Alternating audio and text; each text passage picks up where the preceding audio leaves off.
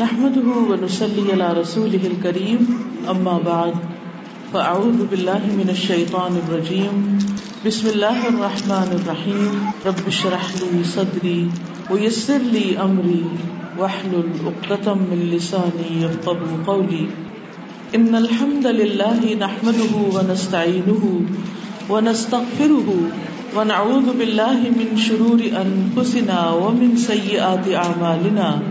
من يهده الله فلا مضل له، ومن يضلله فلا هادي له واشهد ان لا اله الا الله واشهد ان محمدا عبده ورسوله.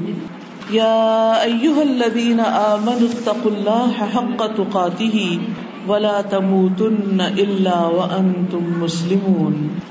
يا ايها الناس اتقوا ربكم الذي خلقكم من نفس واحده وخلق منها زوجها وبث منهما رجالا كثيرا ونساء.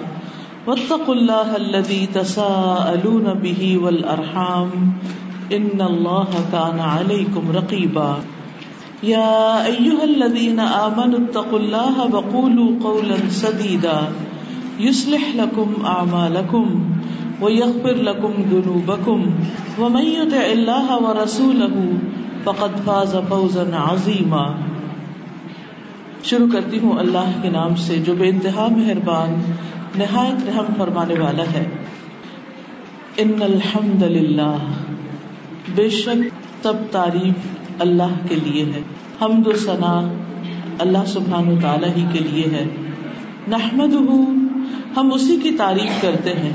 وہ اور ہم اسی سے مدد چاہتے ہیں۔ ونستغفره، اور ہم اسی سے بخشش مانگتے ہیں۔ ونعوذ باللہ من شرور انفسنا، اور ہم اپنے آپ کو اللہ کی پناہ میں دیتے ہیں، اپنے نفس کے شر سے بچنے کے لیے۔ ومن سیئات اعمالنا، اور اپنے اعمال کی برائیوں سے بچنے کے لیے ہم اپنے آپ کو اللہ کی پناہ میں دیتے ہیں۔ من يهده الله فلا مضل له، جس کو اللہ ہدایت دے دے اسے کوئی گمراہ نہیں کر سکتا۔ ومن يضلله فلا هادي له، اور جسے وہ گمراہ کر دے، اسے کوئی ہدایت نہیں دے سکتا۔ واشهد ان لا اله الا الله واشهد ان محمدا عبده ورسوله۔ اور میں گواہی دیتا ہوں کہ اللہ کے سوا کوئی معبود نہیں۔ اور میں گواہی دیتا ہوں کہ محمد صلی اللہ علیہ وسلم اللہ کے بندے اور اس کے رسول ہیں۔ یا ایوہ الذین آمنوا اتقوا اللہ۔ اے لوگو، جو ایمان لائے ہو، اللہ سے ڈرو۔ حق تقاتہ جس طرح اس سے ڈرنے کا حق ہے۔ ولا تموتن الا وانتم مسلمون۔ اور تمہیں ہرگز موت نہ آئے، مگر اس حال میں کہ تم مسلمان ہو۔ یا ایوہ الناس اتقوا ربکم۔ اے لوگو، اپنے رب سے ڈرو۔ الذی خلقکم من نفس واحدت جس نے تمہیں ایک جان سے پیدا کیا، وخلق منها زوجها، اور اسی سے اس کا جوڑا بنایا۔ وبث منهما رجالا كثيرا ونساء، اور ان دونوں سے بہت سے مرد اور عورتیں دنیا میں پھیلا دیے۔ واتقوا الله الذي تساءلون به والارحام اور ڈرو اللہ سے جس کا نام لے کر تم ایک دوسرے سے اپنے حق مانگتے ہو۔ اور رشتے داریوں کے بارے میں خاص طور پر اللہ سے ڈرو۔ ان اللہ کان علیکم رقیبا بے شک اللہ تعالیٰ تم پر نگرانی کر رہا ہے۔ یا ایوہ الذین آمنوا اتقوا اللہ۔ اے لوگو جو ایمان لائے ہو، اللہ سے ڈرو۔ وقولوا قولا سدیدا۔ اور درست بات کیا کرو، سیدھی بات کیا کرو۔ یغفر لکم ذنوبکم۔ وہ تمہارے گناہوں کو معاف کر دے گا۔ اور پھر، ومن یطع اللہ ورسولہ جو اللہ اور اس کے رسول کی اطاعت کرے گا۔ فقد فاز فوزا عظیما۔ وہ یقیناً بہت بڑی کامیابی پائے گا۔ معزز خواتین، اس وقت آپ کے سامنے جو عبارت پڑھی گئی ہے، یہ خطبۃ الحاجہ کہلاتی۔ نبی صلی اللہ علیہ وسلم اس خطبے کو اہم مواقع پر پڑھتے تھے اور خاص طور پر نکاح کے موقع پر۔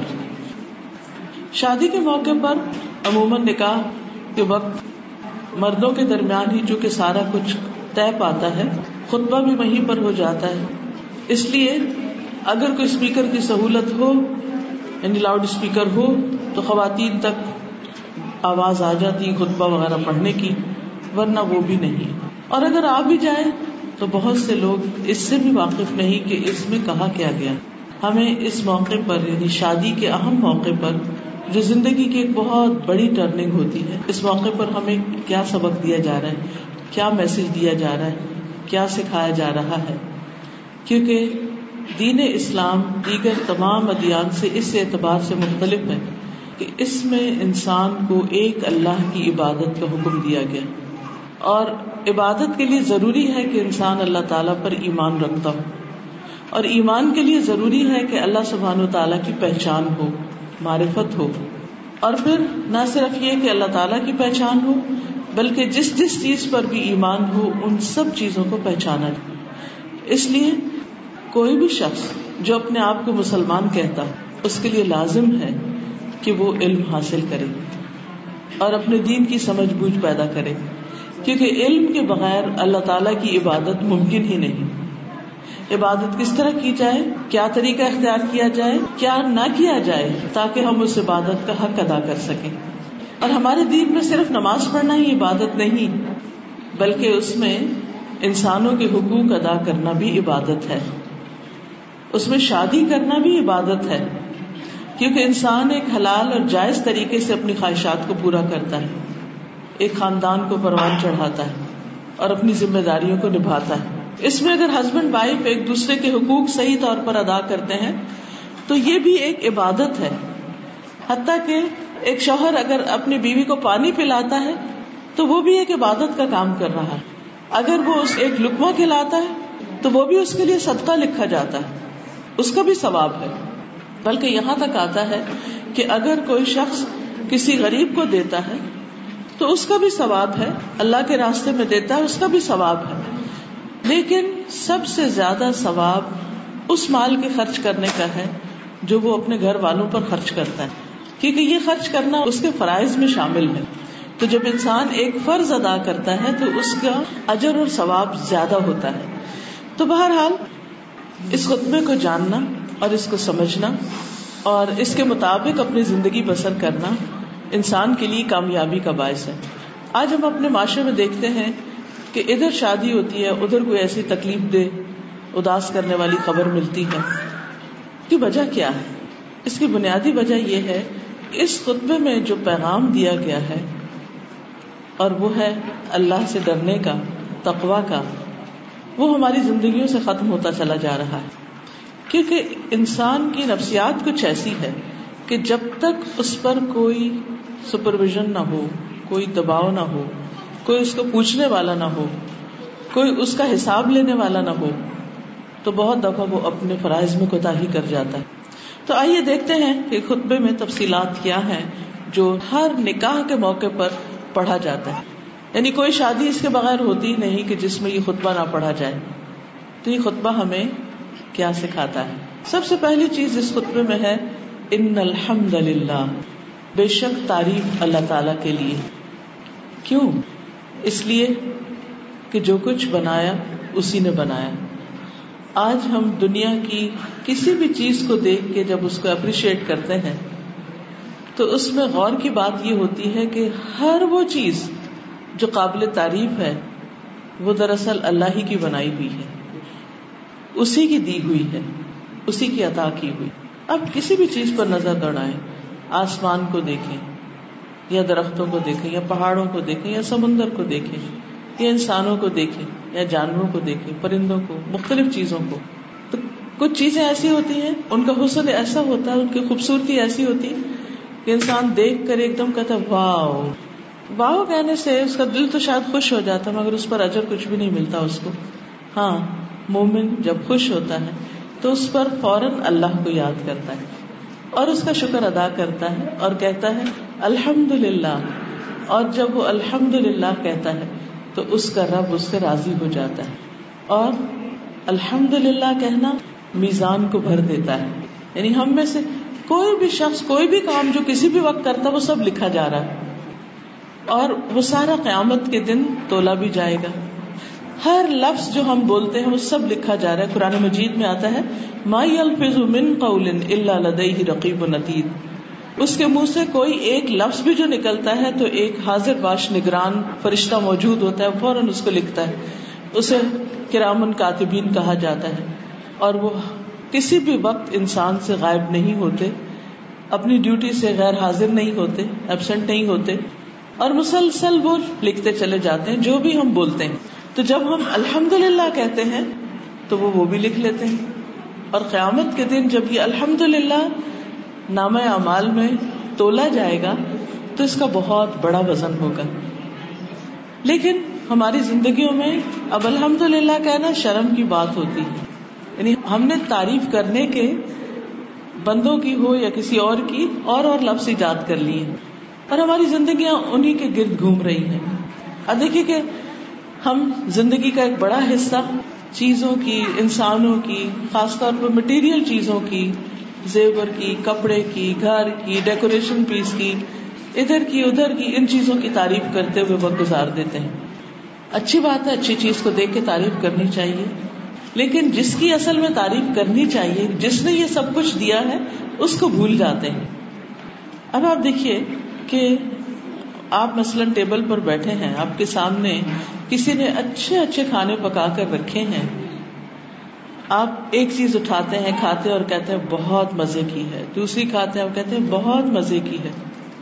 اور سارا وقت صرف کھانے کو ہی دیکھتے رہتے ہیں اور مزے مزے کی باتیں کرتے رہتے ہیں۔ لیکن ایک دفعہ بھی نہیں کہتے کہ جس نے بنایا ہے، اس نے بہت ہی اچھا بنایا بنانے والے کی آپ تعریف نہیں کرتے۔ خالق جو کھا رہے ہیں، اس کا مزہ لے رہے ہیں۔ تو پھر یہ بات، انصاف کی بات تو نہیں ہے۔ جس نے بنایا، جس نے محنت کی، جس نے تکلیف اٹھائی، جس نے سب کچھ کیا اس کو یاد کیے بغیر، اس کا ذکر کیے بغیر، اس کی تعریف کیے بغیر صرف کھانے کی تعریف کرنا کافی نہیں۔ اسی طرح دنیا کی ساری جو جتنی بھی چیزیں ہیں، جتنے بھی آبجیکٹس ہیں، ان کی تعریف کرنا کافی نہیں جب تک کہ دینے والے کی تعریف نہ کی جائے۔ تو ان الحمد للہ بے شک تعریف اللہ کے لیے ہے۔ شادی کا موقع، خوشی کا موقع ہے۔ اور خوشی کے موقع پر انسان اللہ کا شکر ادا کرتا ہے۔ اور جب کسی بات پر مومن خوش ہوتا ہے تو اس وقت وہ الحمد للہ کہتا ہے اور الحمد للہ جب کہتا ہے تو یہ کہنا اس کے دو تین فائدے ہوتے ہیں۔ نمبر ایک یہ کہ وہ رب راضی ہو جاتا ہے۔ اچھا بندوں کی جب آپ تعریف کرتے ہیں تو بعض اوقات بندے اس تعریف کو کافی نہیں سمجھتے، اگر آپ دو لفظوں میں کریں۔ اللہ سبحان و تعالیٰ کی تعریف آپ دو لفظ میں کرتے ہیں الحمد للہ جو شخص یہ کہتا ہے پانی کا ایک گھونٹ پیتا اور الحمد للہ کہتا ہے، کھانے کا ایک لکما بھی کھا کے الحمد للہ کہتا ہے اللہ تعالیٰ اس بندے سے راضی ہو جاتے ہیں لیکن بندے بندوں سے راضی ہو کے ہی نہیں دیتے۔ آپ ان کے لیے کیا کچھ بھی کر لیں، وہ خوش نہیں ہوتے۔ اگر تھوڑی دیر خوش ہیں تو پھر تھوڑی دیر میں ناراض ہیں۔ انسان اسی اسٹرگل میں رہتے اسی چکر میں رہتے کہ بھی کروں تو کروں کیا۔ لیکن جب بندہ بندوں سے اٹھ کر اپنے رب کا شکر ادا کرتا ہے تو رب راضی ہو جاتا ہے۔ دوسری چیز یہ کہ جب بندہ کسی بھی نعمت پر شکر ادا کرتا ہے، تو اللہ تعالیٰ اس نعمت کو اس پر باقی رکھتا ہے۔ اللہ کا وعدہ ہے ان شکر تم لزید اگر تم شکر ادا کرو گے، تو میں تمہیں اور زیادہ دوں گا۔ اچھا انسانوں کا حال کیا ہوتا ہے کہ جب انہیں کوئی چیز اچھی لگتی ہے، تو عام طور پر نظر لگا دیتے ہیں۔ نظر کا مسئلہ آ جاتا ہے۔ اور وہ چیز باقی رہنے کی بجائے اس میں اور کئی خرابیاں پیدا ہو جاتی۔ یعنی کیونکہ وہ اس طرح دیکھ کے آپ کی نعمت کو خوش نہیں ہوتے جیسے خوش ہونا چاہیے۔ وہ دل دل میں جلتے بھی رہتے ہیں۔ اور یہ دیکھتے رہتے کہ اس کو کیوں مل گئی، مجھے کیوں نہیں ملی؟ کب خبر سنے کہ اس کی نعمت چلی گئی؟ وہ اس انتظار میں رہتے ہیں۔ جبکہ اللہ سبحان و تعالیٰ بندے کو جب نعمت دیتا اور اس کو خوش ہوتا ہے اور اس پر اللہ کی تعریف کرتا تو اللہ تعالیٰ اس کی نعمت کو اس کے لیے پرولونگ کر دیتے اس سے واپس نہیں لیتے، بلکہ اس میں اضافہ کر دیتے ہیں۔ اور ایڈیشن ہو جاتی، زیادہ ہو جاتی۔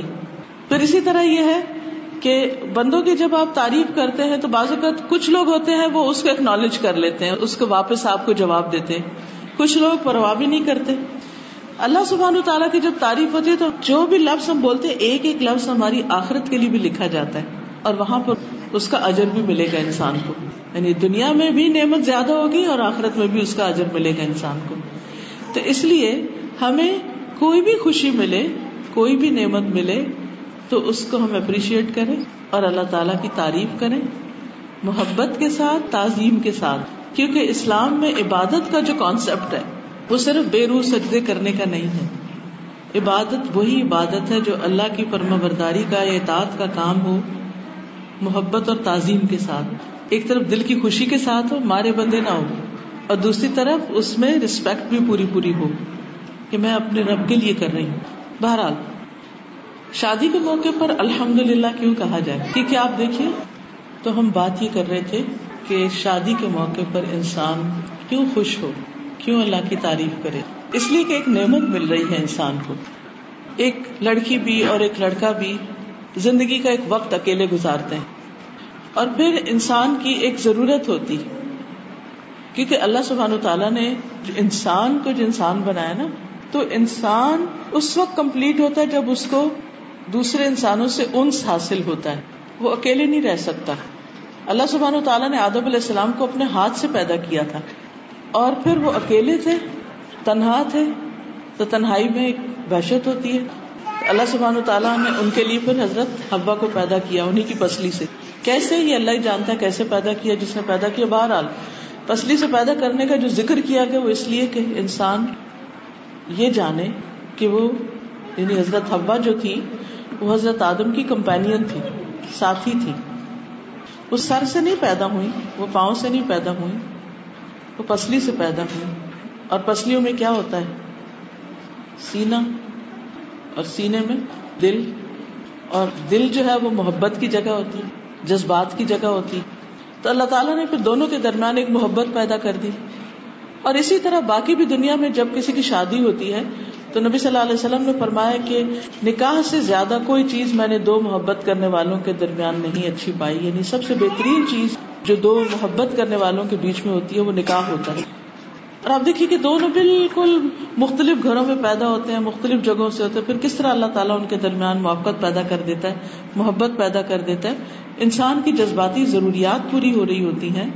تو اس پر انسان کو اللہ کا شکر ادا کرنا چاہیے۔ کیونکہ الگ الگ رہنے میں، شادی کے بغیر رہنے میں جو مشکلات ہیں، وہ انہیں کو پتا ہے کہ جو اس مشکل سے گزر رہے ہوتے ہیں۔ تو جن کو اللہ تعالیٰ اتنے انتظار کے بعد، اتنی تلاش کے بعد، اتنی مشقتوں کے بعد ایک ساتھی عطا کرتا ہے، پھر ان کا فرض بنتا ہے کہ وہ اس کی قدر کریں۔ لیکن عام طور پر انسان کا حال کیا ہے کہ وہ نا شکرا ہوتا ہے۔ ان انسان علی ربی ہی لکنود بے شک انسان اپنے رب کا بڑا ہی نا شکرا ہے۔ جتنی بھی نعمتیں اس کو مل جائیں پھر بھی اس کا رونا دھونا ختم نہیں ہوتا۔ اس کی توجہ زیادہ تر انہیں چیزوں کی طرف ہوتی ہے جو اس کی زندگی میں نہیں ہوتی۔ لیکن جب کوئی چیز مل جاتی ہے، تو وہ اس کو نظر نہیں آتی۔ وہ اس کو فار گرانٹیڈ لیتا ہے کہ یہ تو ہو گئی، اب وٹ نیکسٹ اور جو اس کے دل میں اگلی ڈریم ہوتی ہے، اس کے لیے پریشان ہونا شروع کر دیتا ہے۔ تو ہمارا دین ہمیں یہ سکھاتا ہے کہ بجائے اس کے کہ جو نہیں ہے اس پر پریشانی کرو، جو ہے اس کا اپریشیٹ کرو، اس پر خوش ہو۔ خوش ہونا جانو۔ کیونکہ جب انسان کسی کی تعریف کرتا ہے تو دل میں ایک خوشی آتی ہے۔ اور جب انسان صرف شکوے اور شکایتیں کرتا ہے تو اپنا دل پہلے دکھتا ہے۔ چاہے انسان اللہ سے ناراض ہوتا ہے یا بندوں سے ناراض ہوتا ہے، ان کا کچھ نقصان نہیں ہوتا، نقصان انسان کا اپنا ہی ہوتا ہے۔ اس لیے ہر موقع پر انسان کو شکر گزار رہنا چاہیے کہ ان الحمد للہ نستعین ہم اسی سے مدد چاہتے ہیں۔ اہم فیصلہ ہے، بہت سے خدشے اور خوف دل میں ہوتے ہیں، پتہ نہیں کیا ہوگا نباہ ہوگا کہ نہیں ہوگا، بچے ہوں گے کہ نہیں ہوں گے، جاب کا کیا ہوگا ارننگ کیا ہوگی سروائو کر سکیں گے یا نہیں کر سکیں گے۔ بہت سے طرح طرح کے وسوسے اور توہمات شیطان انسان کے دل میں ڈالتا ہے۔ ان سب کا مقابلہ کرنے کے لیے اور اپنی نعمت کو خوشی کو انجوائے کرنے کے لیے نستعین ہم اس سے مدد مانگتے ہیں کہ وہ ہمارے سارے کام درست کر دے، کیونکہ انسان کے بس میں نہیں ہے۔ بعض اوقات ہمارے پاس سب چیزیں ہوتی ہیں اور ہم ایک چیز کرنا چاہتے ہیں، وہ ہو کے نہیں دیتی۔ اللہ کے لیے کچھ مشکل نہیں۔ لہذا کوشش کے ساتھ ساتھ ہر کام کے لیے، چاہے وہ رشتوں کو نبھانے کا ہو چاہے وہ کوئی بھی اور انسان کا پروجیکٹ ہو، اس کے لیے کوشش کے ساتھ ساتھ انسان کو ہمیشہ اللہ تعالیٰ سے دعا کرتے رہنا چاہیے کہ اللہ تعالیٰ اس کام کو مکمل کرنے میں، اس کے اندر کامیابی میں تو ہماری مدد کر۔ کیونکہ دعا جو ہے، یہ بندے کا اللہ تعالیٰ سے ایک بہت پیارا تعلق ہے۔ اللہ تعالیٰ اس بندے سے ناراض ہوتا ہے جو دعا نہیں کرتا۔ اب بہت سے لوگ دعا کیوں نہیں کرتے؟ وہ کہتے ہیں اللہ تعالیٰ کو ویسے ہی پتا ہے نا ہمیں کیا چاہیے۔ یعنی پہلے دیا تو اب بھی وہ دیتے ہم مانگے کیا؟ نہیں، اللہ تعالیٰ اس بات کو پسند کرتا ہے کہ بندہ اس سے مانگے اور دعا کو بھی عبادت قرار دیا چاہے وہ دنیا کی چیز آپ مانگے، کچھ بھی مانگے۔ آپ مانگ رہے ہیں کہ مجھے مثلاً کھانا چاہیے، مجھے کپڑا چاہیے، مجھے جاب چاہیے، مجھے کوئی بھی چیز سے مجھے گھر چاہیے، فلاں فلاں، جو بھی انسان کی ضرورت ہے۔ صرف پیورلی دنیا کی بات کر رہا ہے۔ اس پر بھی اس کو اجر دیا جا رہا ہے کہ تم اپنے رب سے مانگ رہے ہو، کسی اور سے نہیں مانگ رہے۔ اگر ہم یہ سارے مطالبے لے کے کسی انسان کے پاس چلے جائیں جس کو اللہ نے بہت دیا ہے۔ مثلا کسی ارب شیخ کے پاس کے جو بلین ایئر ہے یا ملٹی بلین ایئر ہے اور آپ اس کو جا کے کہتے ہیں کہ تمہارے پاس اتنا کچھ ہے، ایک گھر مجھے لے دو، ایک کار لے دو، ایک بیڈ کا انتظام کر دو، وغیرہ وغیرہ۔ کیا جواب ملے گا آپ کو؟ اول تو کیا وہ آپ کی بات سنے گا بھی صحیح؟ اس کو اپروچ کرنا، اس تک پہنچنا بھی کتنا مشکل ہوگا؟ اور ہو سکتا ہے لینگویج بیریئر ہی ہو۔ آپ کچھ کہہ رہے ہیں اور وہ کچھ اور سمجھ رہا ہو اور ہو سکتا ہے کہ اس کو کسی طرح سمجھ آ ہی جائے کہ آپ اس سے کیا کہہ رہے ہیں۔ تو اس کے بعد وہ کیا سوچے گا کہ آپ کون ہیں آپ؟ آپ کی عقل کام کرتی؟ آپ کہاں اٹھ کے آ گئے مجھ سے کیوں مانگ رہے ہیں؟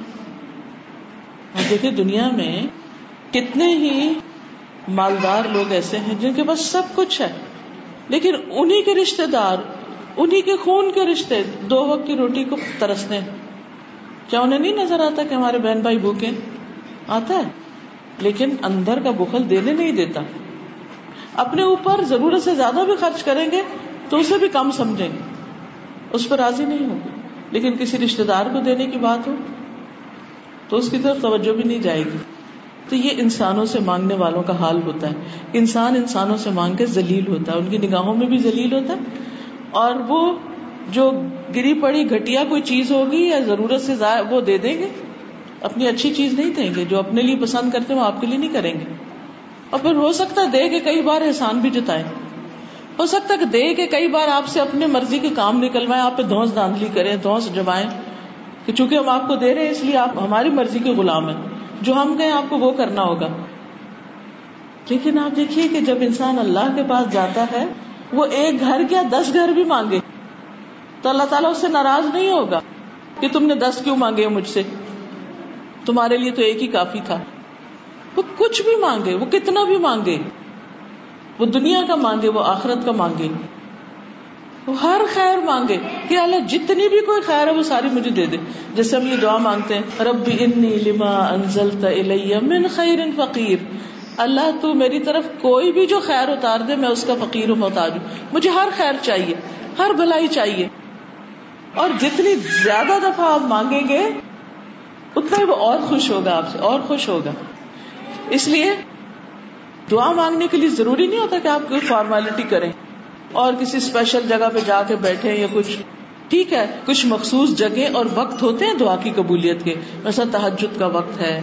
رات کو اگر آپ کی آنکھ کھل جاتی ہے اور آپ لا الہ الا اللہ وحدہ لا شریک لو یہ دعا پڑھ کے پھر دعا کرتے تو قبول ہوتی ہے۔ کعبہ میں جائیں، حرم میں جائیں اسی طرح حج کے موقع پر، رمضان میں، عبادت کے موقع، وہ ہوتی ہیں دعائیں قبول۔ لیکن اس کا یہ مطلب نہیں کہ دعائیں بس انہیں دنوں میں کرنی چاہیے اور باقی دنوں میں دعا نہیں ہو سکتی۔ آپ کسی بھی وقت کہیں بھی اللہ سے دعا مانگ سکتے ہیں۔ اور صرف لینے والی چیزوں کے لیے نہیں، تکلیف ہٹانے کے لیے بھی مانگتے ہیں کہ اللہ تعالیٰ یہ دکھ درد مجھے دور کر دے۔ اب ایسے دیکھیے کہ شادی کی زندگی شادی کے بعد جو لوگ شادی شدہ یہاں بیٹھے ہوئے ہیں، وہ سب جانتے ہیں کہ اس میں خوشیوں کے ساتھ ساتھ کچھ تکلیفیں بھی آتی ہیں۔ اور ہر شخص اس کو ایکسپیرئنس کرتا ہے۔ شادی صرف خوشیوں کا نام نہیں، اصل میں بات یہ کہ دنیا میں کوئی بھی چیز صرف خوشیوں کا باعث نہیں۔ ہر فائدہ مند چیز کے ساتھ نقصان بھی شامل ہے۔ کوئی بھی چیز آپ لے لیں۔ تو دکھ، تکلیف، پریشانی ہر چیز کے ساتھ لگی۔ شادی شدہ زندگی میں بھی لگی ہوئی اچھا جب شادی ہوتی ہے، انسان کی بہت سی توقعات ہوتی ایکسپیکٹیشن ہوتی ہیں۔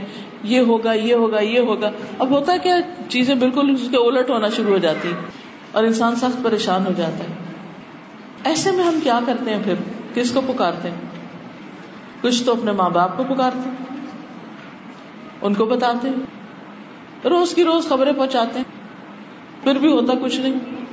کچھ دوستوں کو بتاتے ہیں۔ ہر روز شوہر کی شکایت، ساس کی شکایت دوستوں کو۔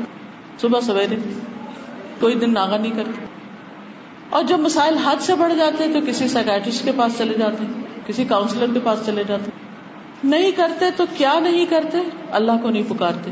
اور اگر پکارتے بھی ہیں تو صحیح طور پہ نہیں پکارتے۔ جیسے کہتے ہیں نا کہ بس آپ کے در سے اللہ اٹھنا ہی نہیں، جب تک آپ دے نہ دیں۔ آپ ہی نے تو دینا۔ اور پھر اللہ سبحان و تعالیٰ دن کو بھی سنتا ہے، رات کو بھی سنتا ہے، ہر حال میں سنتا ہے۔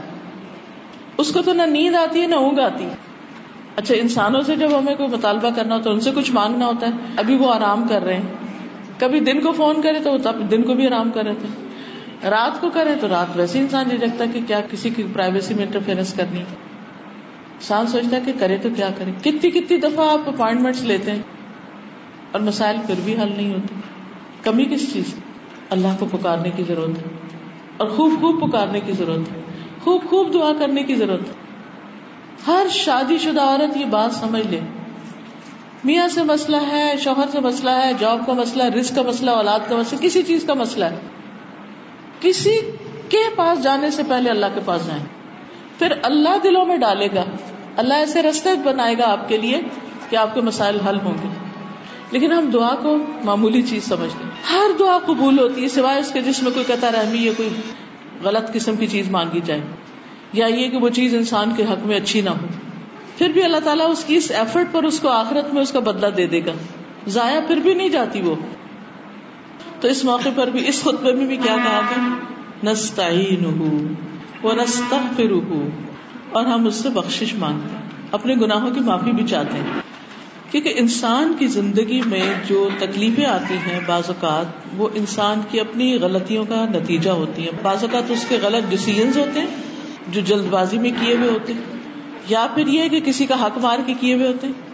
کوئی بھی وجہ ہو سکتی ہے، جہاں اللہ کی نافرمانی تو سب سے بڑا شر جو ہے یہ سب سے بڑا نقصان یا سب سے بڑی تھریٹ جو ہے وہ انسان کو خود اپنے آپ سے ہے، جس کو وہ سمجھتا ہی نہیں۔ اور یہی بات یہاں پر سمجھائی جا رہی ہے کہ بنا ارد بلّہ من شرور انفسنا اللہ ہم اپنے ہی نفس کے شر سے اپنے آپ کو بچانے کے لیے تیرے حوالے کرتے، تیری پناہ میں آتے ہیں تیری حفاظت میں دیتے۔ ہیں کیونکہ انسان کا نفس جو ہے وہ اس کو برے کاموں پہ اکساتا ہے۔ اب دیکھیے کہ ذرا آپ کسی سے ہرٹ ہوتے ہیں نا یا کسی سے شکایت ہوتی ہے، اس کے بعد ہمارا دماغ گھوم جاتا ہے، الٹا چلنے لگتا ہے۔ وہی شخص جس سے ہم محبت کر رہے ہوتے ہیں، اس کے بارے میں الٹا الٹا الٹا سوچنا شروع کر دیتے ہیں۔ اچھا اس کا نتیجہ کیا ہوتا ہے؟ وہ تو آرام سے سو رہا ہوتا ہے، اس کو تو خبر بھی نہیں ہوتی۔ اور ہمارا دل دھڑکنے پھڑکنے لگتا ہے اور کئی بیماریوں کے شکار ہو جاتا ہے۔ جتنی بھی نیگیٹو تھنکنگ ہے اور جتنے بھی وسوسے اور جتنی بھی ایسی چیزیں ہیں، وہ ساری کی ساری سب سے پہلے خود ہمیں متاثر کرتی اور بہت سی جسمانی، روحانی بیماریوں کا باعث بنتی۔ اسی مسئلے سے نکلنے کے لیے یہ دعا مانگی جا رہی۔ ہے نستق پھر اللہ تعالیٰ ہمارے گناہ معاف کر دے۔ کیونکہ ہم ان کی سزا بھگتنے کے لائق نہیں، ہم اس قابل نہیں کیونکہ بہت مشکل ہے کہ تو ہمارے گناہوں پہ ہمیں پکڑے۔ اس لیے ہم تجھ سے معافی چاہتے دیکھیے، ایک نوبل انسان جو ہوتا ہے نا، ایک عقل مند انسان، ایک سینسیبل انسان، ایک باخلاق انسان، اس سے اگر کسی کے حق میں تھوڑی سی بھی کوئی کوتا ہوتی ہے نا، وہ فوراً سوری کرتا ہے۔ سوری کرنا مینرز میں سے ہے نا؟ اور اگر کوئی شخص دھکا بھی دے دے اور سوری نہ کرے تو آپ کہیں گے کہ انسان ہے، یہ جانور ہے، یہ مجھے دھکا دے کے گزر گیا اور پیچھے مڑ کے بھی نہیں دیکھا۔ کدھر گئے؟ ہمارے یہاں تو یہ خیر یہ سین بہت عام ہوتے ہیں۔ کسی کا ایکسیڈینٹ کر دیا، کچھ کر بھاگنے کی کی بس۔ سوری نہیں کرنا۔ لیکن جہاں پر سیولازڈ لوگ رہتے ہیں، جہاں واقعی انسان رہتے ہیں ان سے اگر کسی انسان کے بارے میں تھوڑی سی بھی تکلیف ہو جائے، کوئی کونی لگ جائے، کوئی دکا لگ جائے، کوئی کسی قسم کی کوئی چوٹ، کوئی بات ایسی ہو جائے، تو وہ فوراً کہتے ہیں سوری۔ اور اس کے لیے کئی قسم کے لفظ بنے ہوئے لیکن جب ہم اللہ کو ناراض کرنے کے کام کرتے ہیں، تو اللہ سبحانہ و تعالیٰ سے سوری کیوں نہیں کرتے؟ اس کو دن رات ناراض کرتے رہتے کرتے رہتے کرتے رہتے، پھر کسی وقت وہ پکڑ لیتا ہے۔ ہر گناہ پہ نہیں پکڑتا۔ اگر وہ ہمارے ہر گناہ پہ ہمیں پکڑنے لگے تو ہم زمین پہ زندہ ہی نہیں رہ سکتے۔ کوئی جاندار زمین پہ زندہ نہیں رہ سکتا اگر اللہ تعالیٰ لوگوں کو ان کے گناہوں پہ پکڑنے لگے۔ قرآن مجید میں آتا وہ آفو ان کثیر بہت سی چیزوں سے وہ درگزر کر جاتا معاف کر دیتا ہے، نہیں پکڑتا۔ لیکن کہیں کہیں وہ پکڑتا ہے انسان کو۔ کیوں پکڑتا ہے؟ تاکہ انسان ہوش میں آ جائے اور اپنی غلطیوں سے باز آ جائے۔ لیکن انسان الٹا اور ناراض ہو جاتا ہے۔ لیکن کچھ لوگ ہوتے ہیں، وہ ہوش میں آ جاتے ہیں، وہ توبہ کر لیتے ہیں۔ وہ معافی مانگ لیتے ہیں۔ اب آپ دیکھیے کہ جو شادی کا موقع ہوتا ہے نا، اس میں بھی ہم اللہ کی ناراضگی کے بہت سے کام کر رہے ہوتے ہیں۔ بعض اوقات نماز ہی نہیں پڑھتے۔ نماز پڑھے، میک اپ کر کے بیٹھے، نماز کے لیے وزو کیا تو سارا دھل جائے گا۔ اتنے ہزاروں خرچ کیے ہیں تو اب آپ وزو کریں گے۔ شادی کے دن بھی نماز پڑھیں گے۔ آپ بتائیے کہ کیا شادی کے دن نماز معاف ہے؟ اللہ کی عبادت تو ہر دن۔ اور وہ اس عبادت ہے، اس کو کوئی فائدہ نہیں۔ اس میں جو کچھ ہم پڑھتے ہیں، وہ ہمیں کو فائدہ دے رہا ہوتا ہے۔ اس کو چھوڑ کے بھی دراصل اپنا ہی نقصان کر رہے ہوتے ہیں۔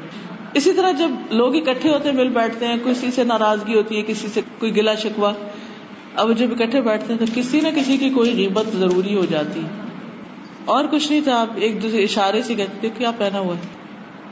کچھ نہ کچھ جو آپ اس کے منہ پہ نہیں کر سکتے۔ اچھا کچھ لوگ تو اتنے حیا سے اٹھے ہوئے ہوتے ہیں کہ وہ کہتے ہیں، میں تو منہ پہ بھی کہہ سکتا یہ اس سے بھی بری بات ہے کہ آپ کسی کے منہ پہ تانے دیں۔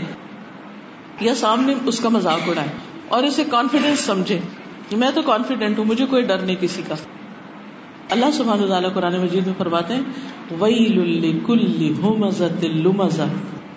ہلاکت ہے، بربادی ہے، تباہی ہے، ہر اس شخص کے لیے جو منہ پہ تانے دیتا ہے، جو پیٹ پیچھے غیبت کرتا ہے۔ کسی کو بھی نہیں چھوڑا۔ ہر اس شخص کے۔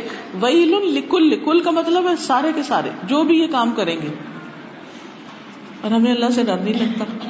اور خصوصاً یہ جو سینسیٹیو رشتے ہوتے ہیں نا، اس میں تو چھوٹی چھوٹی چیزیں دوسرے کو چن کے کہیں نہ کہیں ان کا ذکر کرنا اور اس کو ہم کہتے ہیں، نہیں، ہم سچ بات کہہ رہے ہیں۔ سچ، ایسی سچ بات ہی تو غیبت ہوتی ہے۔ اور اگر جھوٹ بات ہے، وہ تو الزام ہوتی ہے، بہتان ہوتی ہے۔ وہ اس سے بھی بڑی بات ہے۔ تو اس لیے نستخ ہم اس سے بخش مانگتے ہیں کہ اللہ تعالیٰ ایسا نہ ہو کہ ہماری خوشیوں میں، ہمارے گناہوں کی وجہ سے کوئی بھنگ پڑ جائے۔ اور ہم پہ ایسی کوئی چیز آ جائے کہ ہم سب کچھ ہوتے ہوئے بھی خوش نہ رہ سکیں۔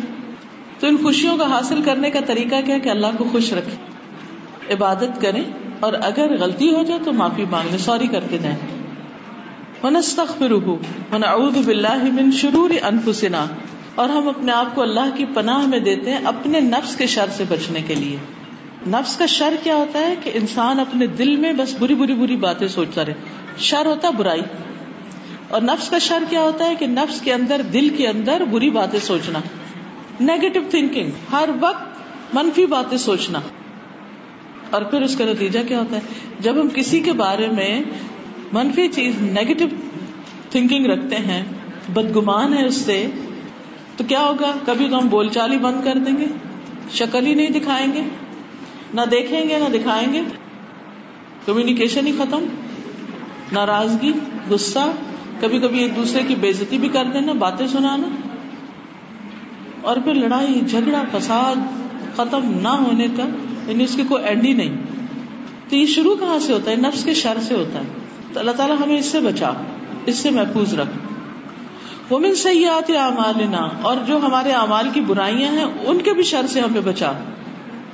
کہ ہم پر کوئی مصیبت آئے۔ میں یہ اللہ فلاں دل اللہ جسے اللہ ہدایت دے، اسے کوئی گمراہ نہیں کر سکتا۔ میں دلیل ہوں فلاح دی اللہ جسے وہ گمراہ کر کے اسے کوئی ہدایت نہیں دے سکتا۔ اب اس کا یہ مطلب ہے کہ ہم اپنے آپ کو ڈھیلا چھوڑ دیں، کہ اللہ چاہے گا تو ہمیں ہدایت دے دے گا اور ہم نماز شروع کر دیں گے پانچ وقت اس کا یہ مطلب نہیں ہے۔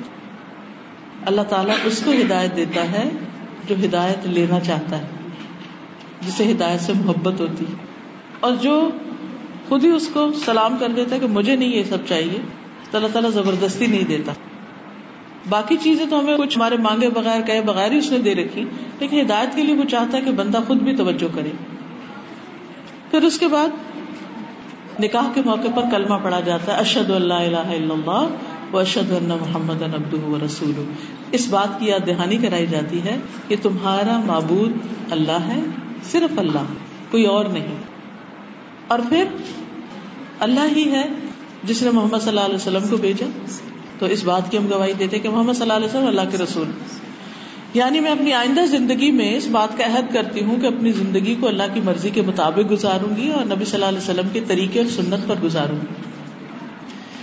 پھر تین آیتیں ہیں اور چار دفعہ تقوا کا حکم۔ تقوا کیا چیز ہے؟ تقوا کا مطلب ہے اللہ سے ڈرنا۔ اب ہم سمجھتے ہیں کہ شاید شادی کی خوشیاں زیادہ ہوتی ہیں جب شادی ایک بہت گرینڈ لیول پر کی جائے اور بہت کچھ اس میں خرچ کیا جائے، تو پھر وہ شادی بہت خوشی کی ہوتی، یا بہت زیادہ لڑکی کو سونا دونوں طرف سے ملے، یا اچھی اچھی جیولری ہو، اچھے اچھے کپڑے ہوں، کسی زبردست جگہ پر ہنی مون کے لیے جایا جائے، بہت عالیشان گھر ہو، بہترین گاڑی ہو، شاید ان سب چیزوں سے خوشیاں مل جائیں۔ لیکن خوشیاں ان چیزوں میں نہیں ہے وقتی طور پر ہوتا ہے، یہ چیزیں انسان کو اچھی لگتی ہیں۔ اللہ نے انسان کے دل میں محبت ڈالی ان چیزوں کی۔ لیکن اصل چیز ہے، جو انسان کو خوشی دیتی ہے، وہ دل کا اطمینان ہے اور دوسرے لوگوں کے ساتھ یعنی ہسبینڈ وائف کے آپس میں اور دونوں فیملیز کے آپس میں محبت بھرے تعلقات ہوں۔ ایک دوسرے کی عزت ہو، قدر ہو۔ اور یہ اس وقت ہوتا ہے جب انسان اللہ سے ڈر کے کسی پہ زیادتی نہیں کرتا۔ اول میں۔ اور دوسرا یہ کہ اگر کچھ ہو جائے تو معافی مانگ لیتا ہے انسانوں سے۔ اور پھر یہ کہ معاف کر دیتا ہے۔ معاف کرنا بڑا مشکل ہوتا ہے۔ خصوصاً اس رشتے کو جس سے توقع ہو۔ یعنی ہم عام طور پہ کہتے ہیں نا، مجھے تم سے یہ بالکل توقع نہیں تھی کہ تم ایسا کرو۔ لیکن ہمیں سوچنا چاہیے وہ انسان ہے، وہ کر سکتا ہے۔ اور اس سے ہوگا ایک دفعہ نہیں، کئی دفعہ۔ اگر ہم اپنے آپ کو رکھ کے دیکھیں تو کیا ہم اللہ تعالیٰ سے توبہ کرنے کے بعد کوئی گناہ نہیں کرتے؟ کتنی دفعہ کرتے ایک دفعہ کرتے پھر کرتے پھر کرتے تو اسی طرح اللہ سبحان و تعالیٰ کی اگر ہم اتنی نافرمانی کرتے تو کسی نے ہمارے حق میں کچھ گستاخی کر دی تو کیا ہوا؟ اس کو بھی معاف کر دیں۔ اللہ تعالیٰ فرماتے اللہ تو ہبو نہ پھر اللہ کیا تم نہیں چاہتے کہ اللہ تمہیں معاف کر دے؟ تو تقوا جو ہوتا ہے نا، احتیاط کے ساتھ زندگی بسر کرنا، اپنی زبان کو کنٹرول میں رکھنا، اپنے تھاٹس کو کنٹرول میں رکھنا، اپنے ایکشنس کو کہ کسی پر زیادتی نہ ہو یہ صرف اسی وقت کنٹرول ہو سکتا ہے جب اوپر اللہ کی نگرانی سامنے ہو کہ مجھے میرا رب دیکھ رہا ہے۔ میں اکیلا ہوں، مجھے کوئی پوچھنے والا نہیں، میں اس اکیلے کمرے بیٹھ کے اپنے ماں باپ کو جو چاہے بتاؤں، الٹا سیدھا۔ کوئی نہیں مجھے دیکھ رہا، شوہر بھی کام پہ گیا ہوا ساس بھی کہیں کہیں بھی ہے، میں اکیلی ہوں، جو مرضی باتیں کروں۔ جس کے دل میں اللہ کا ڈر ہوگا وہ کبھی بھی نہیں کرے گی۔ کیونکہ اس کو پتا میرا رب دیکھ رہے فرشتے دو بیٹھے ہوئے یہ سب کچھ لکھے جا رہے ہیں۔ میں کہاں چھپ کے جاؤں گی؟ اور جو میں کروں گی یہ سامنے آئے گا قیامت کے دن۔ سورت الادیات میں آتا ہے کہ وہ معاف صدور سینوں کے اندر جو کچھ ہے وہ حاصل کر لیا جائے گا۔ سورت تارک میں آتا ہے تو بلا سرائر انسان کے جو سر ہیں، راز ہیں، اس کے جو سیکرٹس ہیں، ان سب کو جانچ لیا جائے گا کہ یہ کیا تھے۔ اس میں سے کیا اچھا تھا، کیا نہیں تھا۔ اس لیے تعلقات کی بنیاد اگر اللہ کے ڈر پر ہو کہ میرا رب مجھے پوچھے گا، میں نے اگر کسی کے ساتھ جاتی کی، تو انسان بہت سی ذاتیاں کرنے، ظلم کرنے سے باز رہتا ہے، پیچھے رہتا ہے، کہتا نہیں، مجھے نہیں کرتا حتیٰ کہ اگر اس کے بہن بھائی اکسائے ماں باپ اکسائے کوئی بھی کہنا نہیں نہیں، تم کب تک چپ یہ کرو یہ کرو یہ کرو، تم ایک کی بجائے دو کرو اس کے ساتھ۔ چلے، ایک کے بدلے میں ایک کا تو پھر بھی جواز نکلتا ہے، لیکن دو کرنے کا تو کوئی جواز نہیں ہوتا۔ تو ایسا شخص جو اللہ سے ڈرتا ہو، وہ کسی کی باتوں میں بھی نہیں آتا پھر، وہ اپنی عقل استعمال کرتا ہے۔ وہ سمجھ کے ساتھ چلتا ہے۔ اور آپ دیکھیے کہ جب انسان یہ سب کچھ اللہ کے لیے کر رہا ہوتا ہے نا، تو اس کا ریوارڈ بہت بڑا ہے۔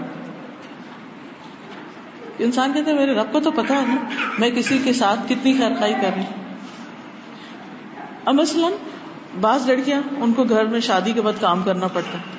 وہ جیسا تیسا آپ دیکھیں، ہماری اکثر بچیاں پڑھ رہی ہوتی ہیں، پڑھتے پڑھتے ان کی شادی ہو جاتی ہے، وہ کس دنیا سے مینٹلی فزیکلی کہاں سے نکل کر آتی ہے بالکل ایک شادی کے بعد ایک نئی دنیا، لوگ ہیں گھر داری ہے، بہت کچھ کر سنبھلتے سنبھلتے، سنبھلتا ہے انسان۔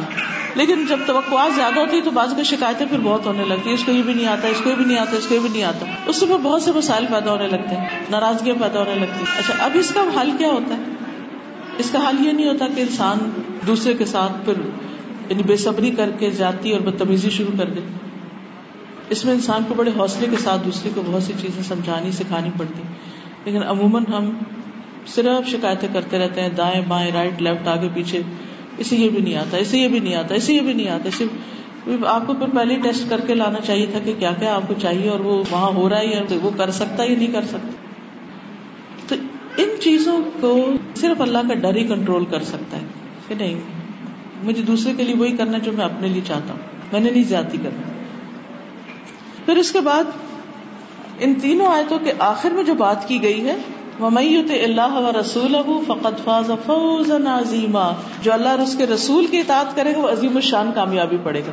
ہم سکسیس کے بہت سے فارمولے پڑھتے رہتے ہیں کہ سکسیسفل ریلیشن کیسے ہوتے ہیں سکسیسفل میرج کیسے ہوتی ہے سکسیسفل بزنس کیسے ہوتا ہے۔ لیکن یہاں اللہ سبحانہ تعالیٰ نے اور اللہ کی بات جھوٹی نہیں ہوتی۔ یہ بتا دیا کہ اگر تم باقی سکسیس لائف میں چاہتے ہو، تو یہ دیکھو کہ کسی بھی معاملے میں اللہ تعالیٰ نے کیا فرمایا اور اس کے رسول کیا کہتے ہیں۔ وہاں سے تمہیں کامیابی ملے گی، دنیا کی بھی اور آخرت کی۔ کیونکہ صرف کامیابی نہیں فرمایا فوزن عظیمہ، بہت بڑی کامیابی۔ تو اس کے لیے ہمیں قرآن و سنت کا علم حاصل کرنا ضروری ہوتا ہے، تاکہ ہم اس کے مطابق عمل بھی کر سکیں۔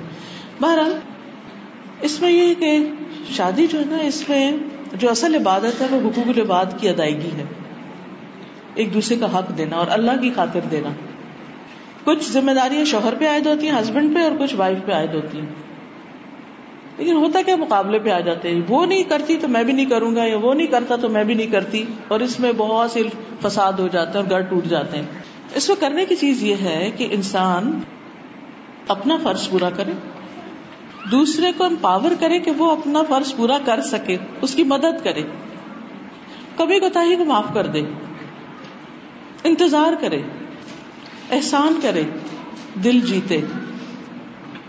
دونوں ایک دوسرے کو کمپلیمنٹ کرتے ہیں۔ لیکن بہرحال میں چند ایک باتیں بتاتی ہوں کہ جو مرد کے فرائض ہیں، پھر عورت کے فرائض ہیں۔ اس میں سب سے پہلے جو مردوں کو حکم دیا گیا ہے، قرآن میں وہ ہے وہ آشر بل معروف عورتوں کے ساتھ بھلے طریقے سے زندگی بسر کرو، اچھے طریقے سے ان سے گزارا کرو، معروف طریقے سے۔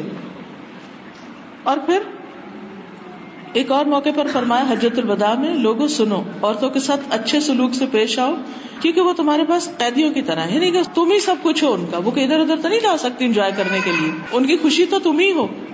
لہٰذا تم ان کی خوشی کا خیال رکھو۔ ان کے ساتھ ایسا سلوک نہ کرو کہ ان کے دل ٹوٹ جائیں۔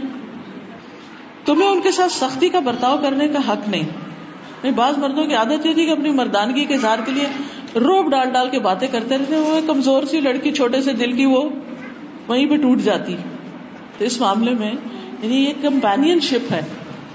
کہ آقا اور غلام کا تعلق نہیں ہے ہسبینڈ وائف کا۔ یہ ایک کمپین شپ ہے جس میں دونوں کو ایک دوسرے کے ساتھ چلنا ہے اور ایک دوسرے کا خیال رکھنا ہے۔ ہم اس سے غلاموں اور نوکروں جیسا نہیں سلوک کر سکتے۔ تو تمہیں سختی کا حق نہیں۔ سوائے صورت کا کہ جب ان کی طرف سے کھلی ہوئی نافرمانی سامنے آئے یعنی کوئی ایسا کام ہے کہ جو ازواجی زندگی کو بالکل ہی روئن کر دینے والا تو اس میں انسان دوسرے کو اور وہ کسی کے ساتھ بھی انسان اس کو جھنجھوڑتا ہے، بھی ایسے نہیں کرو، اس سے گھر برباد ہوتا ہے۔ دوسری چیز یہ جو حکم دیا گیا وہ یہ ہے کہ اگر بیوی کی کوئی بات تمہیں ناپسند ہے، تو بھی اس پہ صبر کرو۔ ف ان کرے تو منہ ہننا فسا ان تک رہو شعی ان وہ جا اللہ فی ہی خیرن کثیرا اگر تم انہیں ناپسند بھی کرتے ہو، تو ہو سکتا ہے ایک چیز تمہیں ناپسند ہو اور اللہ تعالیٰ اسی میں بہت بڑی خیر اور بھلائی ڈال دے۔ یعنی اسی انسان سے تمہیں بہت کچھ مل جائے۔ اور یہ عام زندگی کا اصول بھی ہے کہ بعض اوقات کسی انسان سے ہمیں بہت سی شکایتیں ہوتی ہیں، لیکن اس سے خیر بھی ہمیں بہت پہنچتی۔ اب ہم کیا چاہتے ہیں کہ صرف پھول ہی پھول ہو کانٹا کوئی نہ ہو اس کے ساتھ، تب ہم خوش ہیں۔ اور اگر ذرا سا بھی کوئی کانٹا نظر تو ہم پھول بھی اٹھا پھینکیں گے۔ تو اس سے انسان زندگی میں بہت سے خیر سے محروم ہو جاتا ہے۔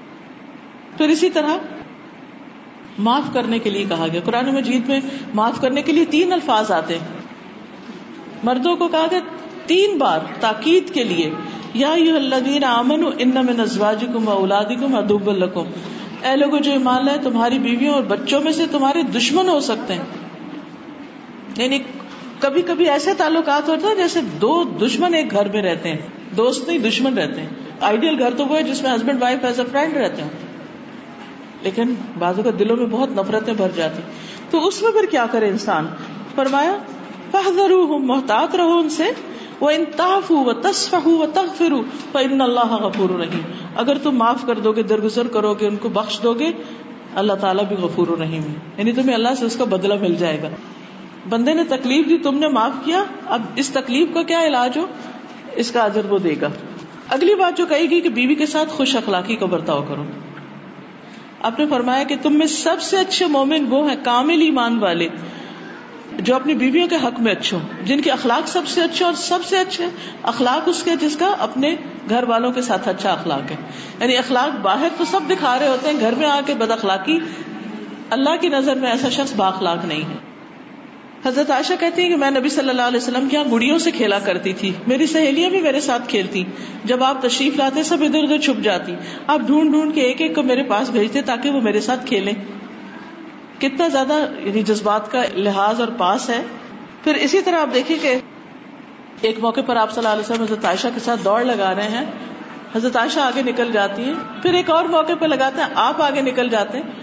کیا ہم اپنی زندگیوں کو دیکھیں؟ کہ ہماری زندگیوں میں اس طرح کے باہم تعلقات ہیں کہ ایک دوسرے کے ساتھ مل کے کوئی گیم کھیل لیں یا ایک دوسرے کے ساتھ بیٹھ کے کوئی کوالٹی ٹائم اسپینڈ کریں۔ ایک دوسرے کی خوشیوں میں، ایک دوسرے کی ہابیز میں، ایک دوسرے کے انٹرسٹ میں انٹرسٹ لیں۔ ہر ایک کا اپنا انٹرسٹ ہے، ہر ایک کی اپنی دنیا، وہ نکل کے ادھر جا رہا ہے، وہ نکل کے ادھر جا رہا ہے۔ آپس میں کوئی کمیونیکیشن ہی نہیں ہے، کوئی بات چیت ہی نہیں ہے، کوئی دکھ سکھ ہی نہیں ہے۔ یہ کیا رشتہ ہے؟ یہ تو آئیڈیل رشتہ نہیں ہے۔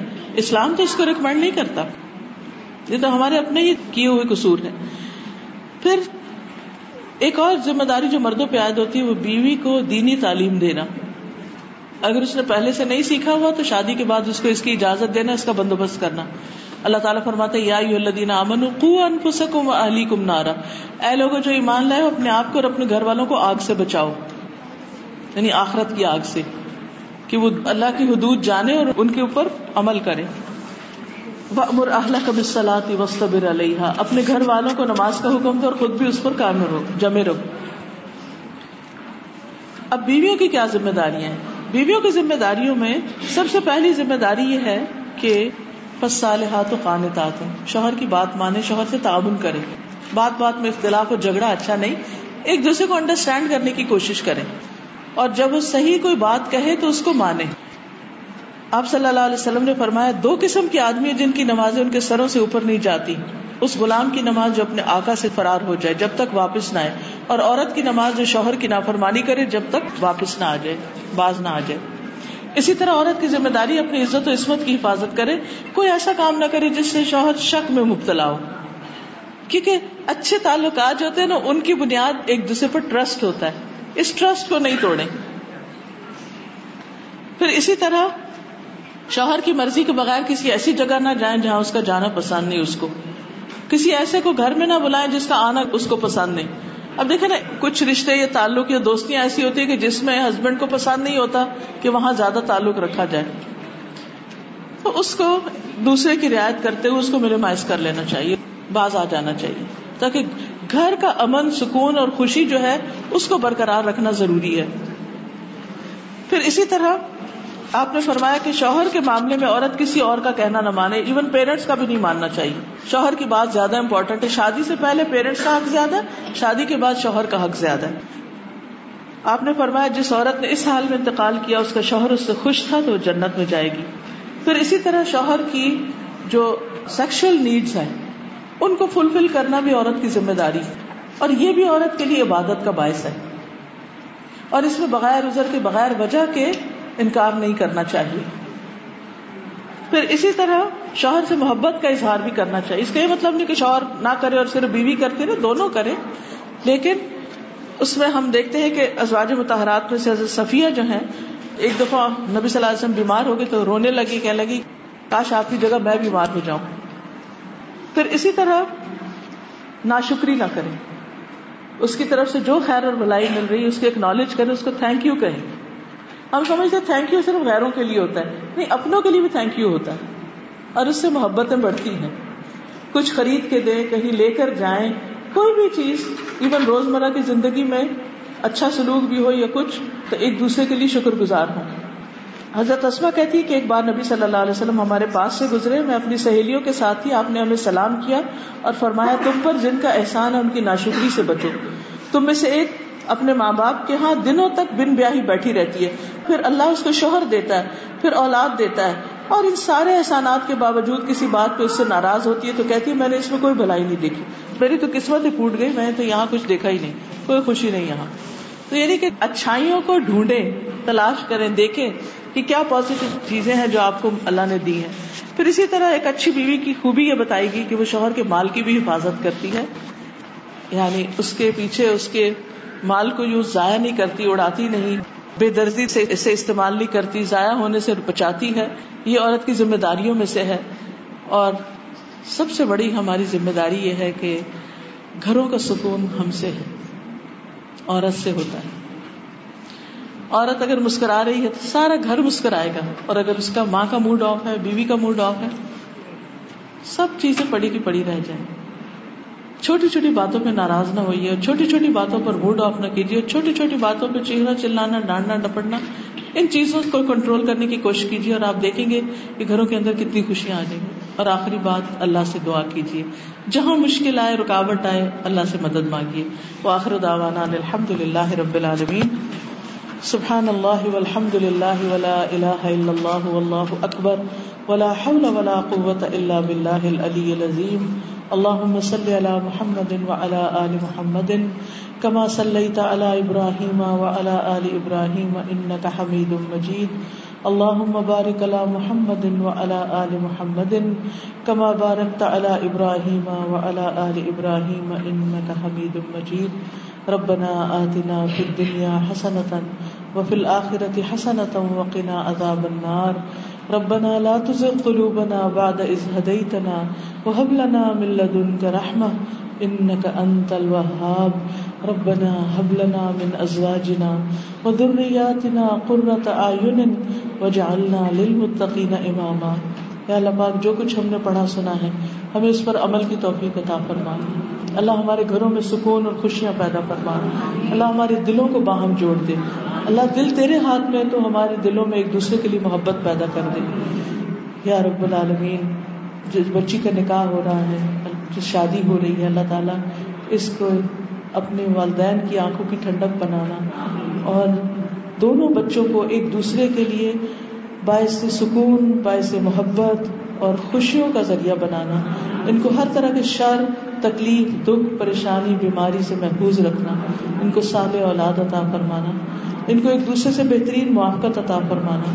یا رب العالمین، اپنی اطاعت پر ان کو جوڑے رکھنا۔ یا اللہ، دنیا اور آخرت کی کامیابی عطا فرمانا۔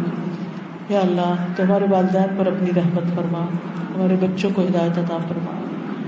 یا رب العالمین، تو ہم سب کو جنت الفردوس عطا فرما۔ اور اپنی پسند کے رضا کے کام کرنے کی توفیق عطا فرما۔